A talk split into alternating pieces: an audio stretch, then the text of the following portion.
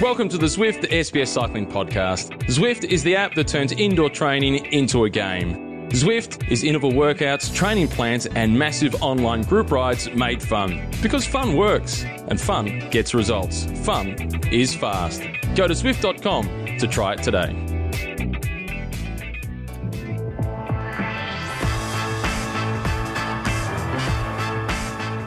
Uh, bonjour, bonjour, bonjour, and uh, welcome to the Zwift Cycling Central podcast. Uh, sorry, you didn't see this on the podcast, but it was a huge lightning next to us. The weather is open up. Uh, welcome. I was just saying to this uh, Zwift Cycling Central podcast. Before we start, let me remind you that you can uh, download, uh, stream, or subscribe to our podcast on our website, sbs.com.au slash TDF or schedule rides with our friends at Zwift, joining me under the chaos of the weather because it's the Alps after all. Is Dave McKenzie. How are you, Dave? I'm great because I love the Alps and I actually love this thunderstorm that is literally sort of hovering around us. It's actually slightly raining, the wind is just gusting everywhere. And it's like we've got a showdown. Showdown with the weather and a showdown with the Tour de France. How good's that? Absolutely. So this party has started, I should say. The party of the Tour de France has started. And what a stage we had today because there's so much we can take from a stage like this one. Yeah, it was it was an interesting stage because just with what unfolded, firstly, the big break that went, you know, it was like sort of yesterday, 30 odd riders. Nairo Quintana made the break with three of his Movistar teammates.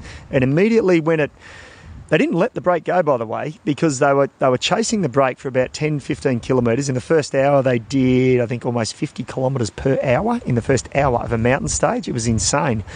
And finally, when the elastic band snapped, the break went up to three, four, five minutes. Nairo Quintana's at nine minutes and 30 seconds. No one was really chasing. And then they hit the Col d'Izoard, and who starts to set a high tempo?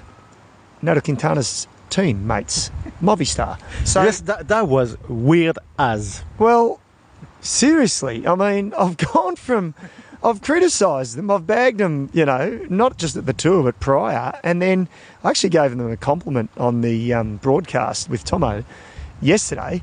Today I had to go back and go. Well, you know what? It's actually it's it's embarrassing, it, and I mean it. I'm being serious. It is embarrassing. They've got three leaders. They haven't got an outright leader. Nairo Quintana, all reports suggest he's leaving at the end of the year. So you've got a team, when they chased on the Col d'Izoard, Movistar, by the way, all they achieved from chasing was reduced the gap from, it was about eight minutes at that point. So, by the way, Nairo Quintana was virtual second on the road, higher than any other Movistar rider, right? That's a good thing, I would think.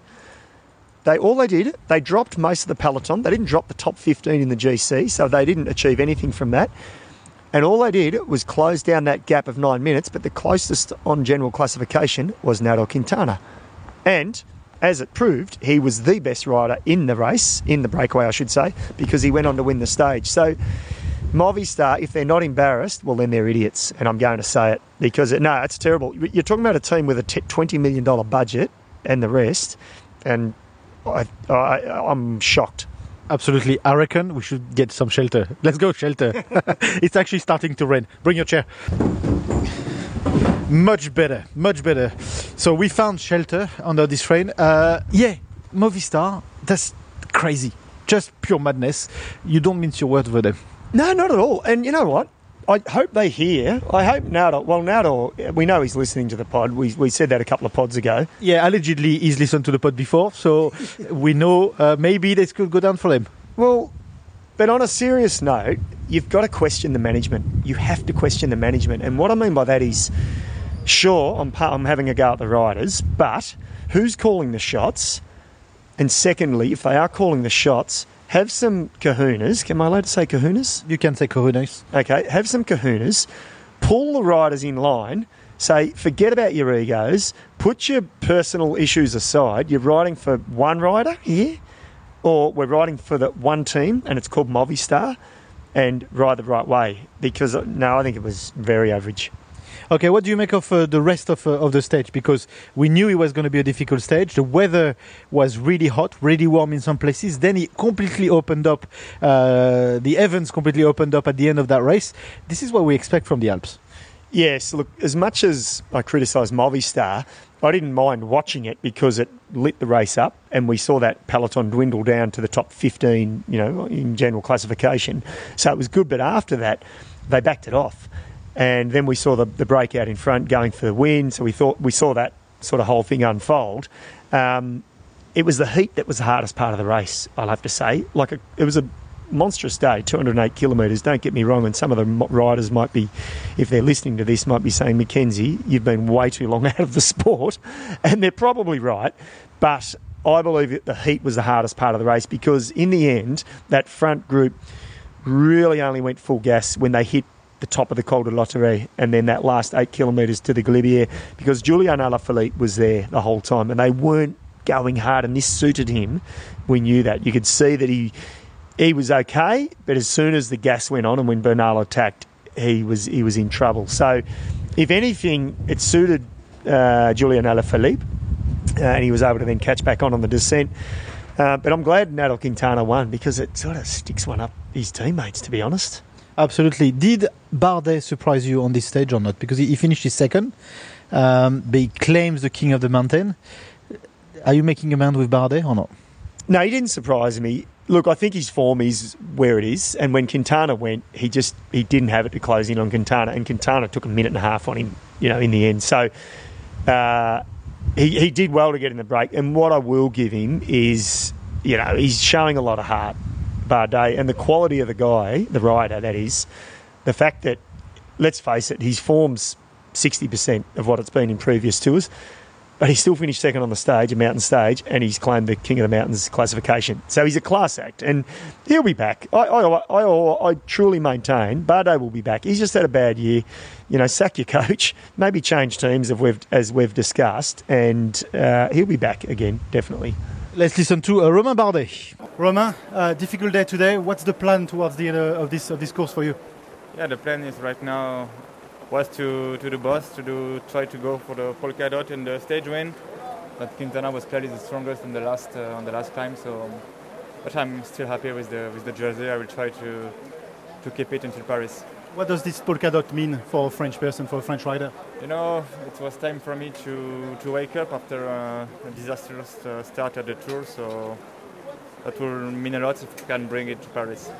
So that was Romain Bardet another Frenchman that we need to talk about because another day, another day in yellow for Alaphilippe.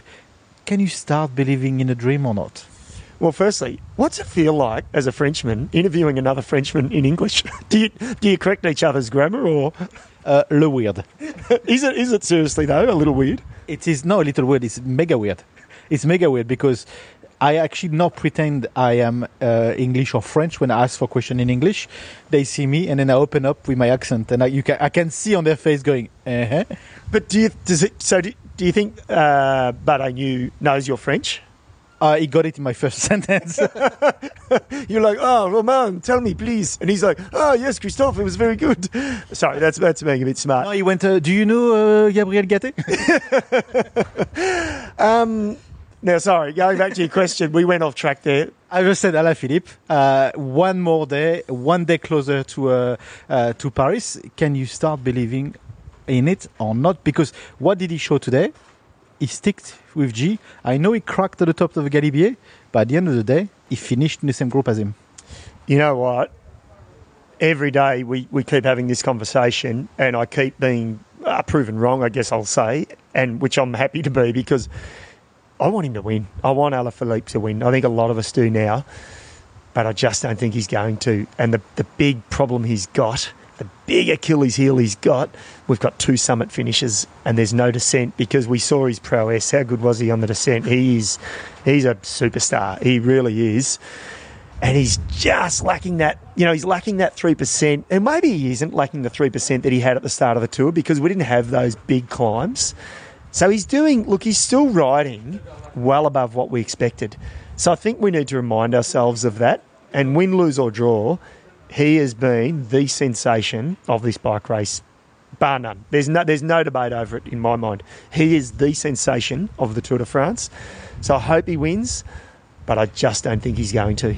Okay, and but one minute thirty is that not enough to maybe as a buffer? You know, it's it's still a lot of time to lose. Uh, I know you can lose a lot. You can lose uh, wagons of time in a in in, in a mountain, but uh, at the minute he's not. He didn't on the Galibier. He's still hanging there. Do you think a minute thirty is not enough? Well, he was probably he probably lost 40 seconds to Egan Bernal by the top of the Galibier. Okay, so he lost 40 seconds in about four kilometres.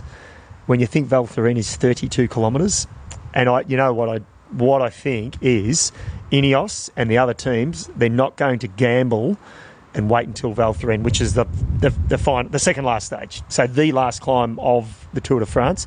They won't wait till there. It will all happen tomorrow. So if he's going to lose the tour, he's going to lose it tomorrow. He won't lose it on that penultimate stage. It'll happen tomorrow because I don't think they won't want to take the risk. So do we agree that if Alaphilippe is still in yellow tomorrow, we can start to really dare to dream? We might as well. W- why not? Yeah, and it goes against my judgment to be honest, but everything so far he's kept producing the goods, hasn't he? And yes, the cracks have appeared, but as you said, you know, he cracked a little bit. He didn't crack fully, and again.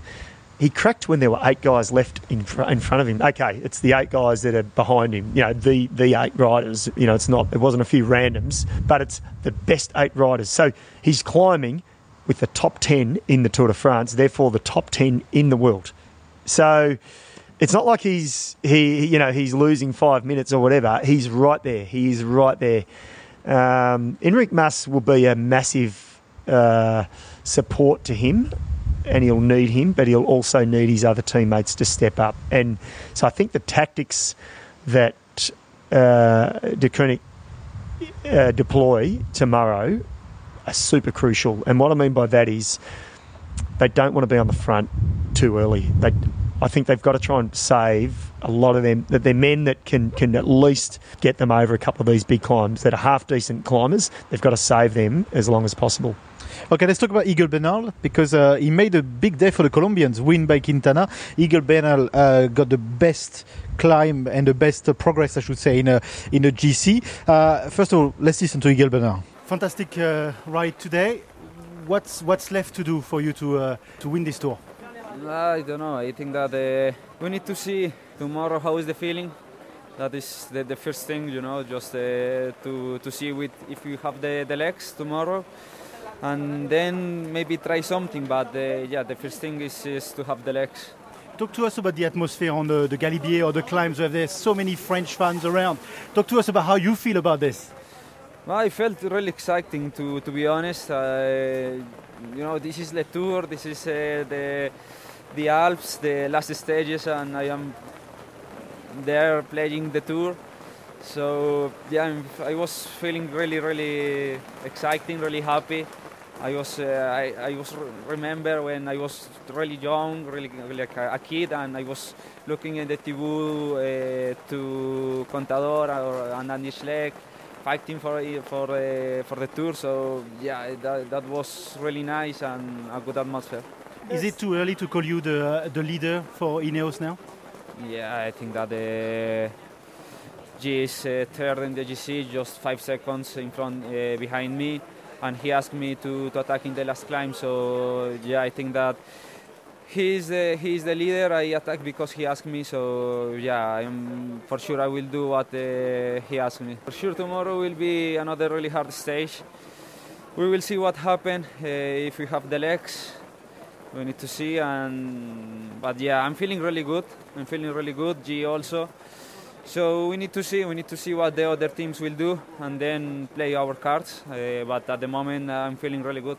So that's Egan Bernal. He's just said that G is the leader, and he's just said that he attacked because G told him to attack. Do you believe him or not? Well, he said it on the record, hasn't he? So if he hasn't, there's going to be there's a rift in Movistar. There'll be a rift in Ineos by tomorrow morning. But no, I, I believe him. I think if he said that, yes, probably I wouldn't have believed it if I hadn't have heard it. Based on what we saw in the race, Bernal attacked. I think he raced on instinct, um, but then because then we saw G attack, and G didn't have that punch that Bernal had because he was able to go on with it, and all G did really was drag that group. He sort of stopped Bernal from gaining a bit more time. Pinot then went over the top, but again, it doesn't. I don't think we can sort of say, oh, well, there's the script now. Ineos have got the two strongest guys on the high climbs. because it's switched and changed on every mountaintop finish that we've seen. So there's every reason that Steven Kruijswijk and Thibaut Pinot could bounce back tomorrow and take time on Bernal and G. Having said this, what we saw today about Pinot, it's is not super confident in the descent.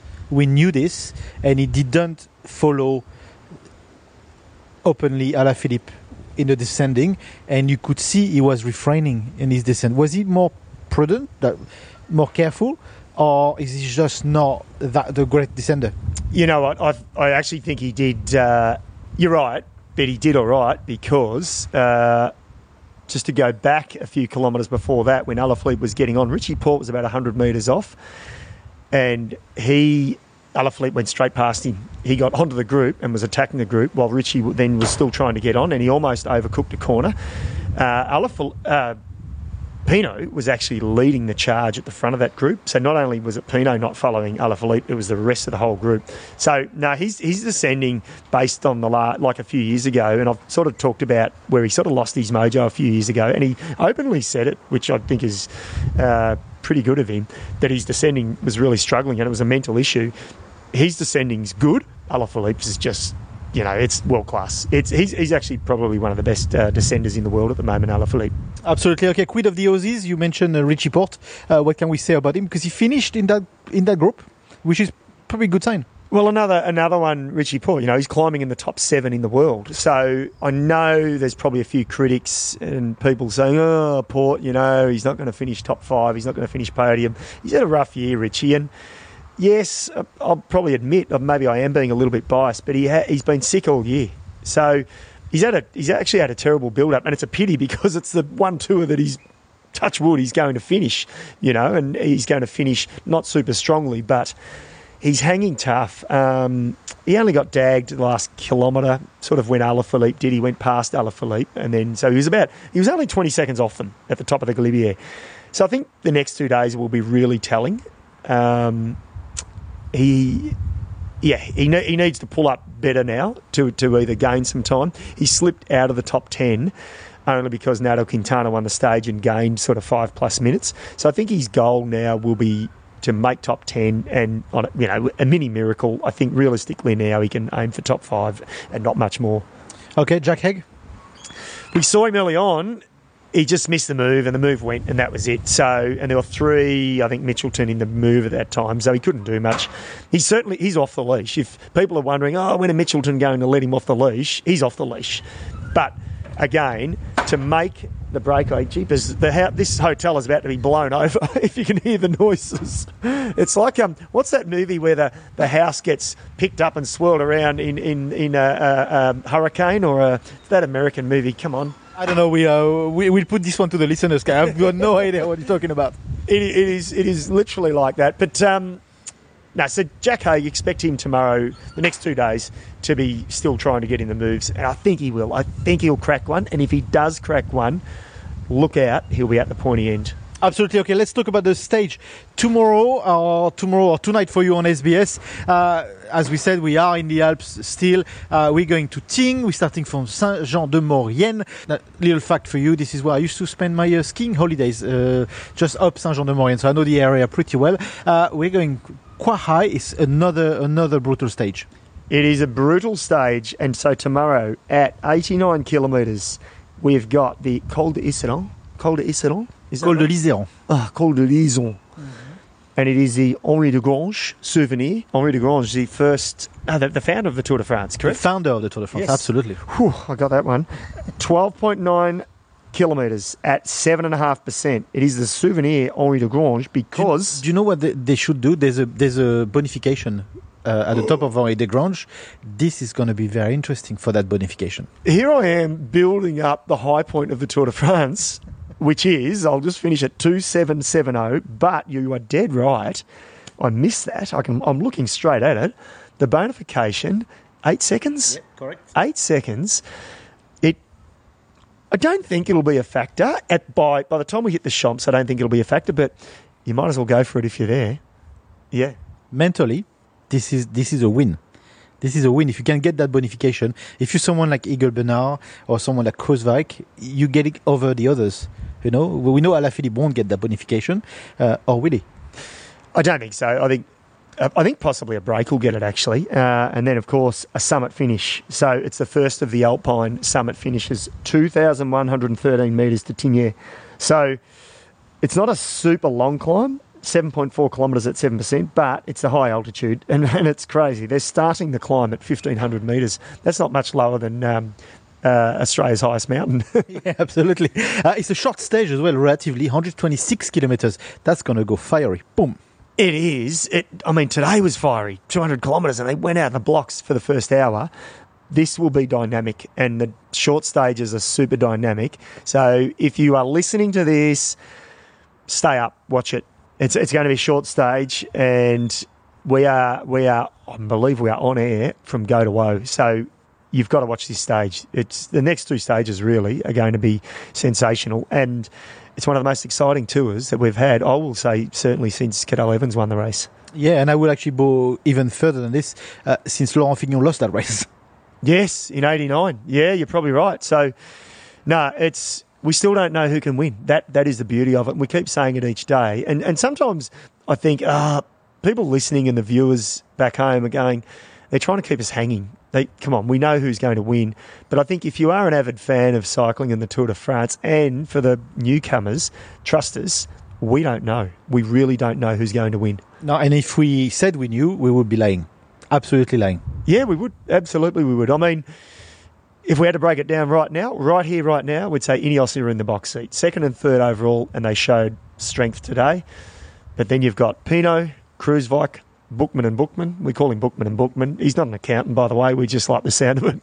The, but the German has been brilliant, and he's under the radar. And completely invisible, almost. He is, isn't he? I did my first interview with him yesterday, and really quietly spoken. He was really polite, actually, because he was on the rollers, and I said, "Can I get a quick interview in English?" And I just presumed. Uh, most Germans, young Germans, speak English these days, so I presumed he did. He spoke very good English, but he was very quiet. But uh, he's a sensation. And, you know, we should pump his tyres up more because we, we haven't much, have we? Absolutely. Thank you, Maka. Thank you. Let's get out of this storm. Absolutely. Thank you for tuning in. This was the uh, Zwift Cycling Central podcast. Let me remind you that you can uh, download, stream, or subscribe to our podcast on our website, sbs.com.au slash TDF, or log a ride with our friends at Zwift. Until the next podcast, which will be tomorrow morning, it's bye for now.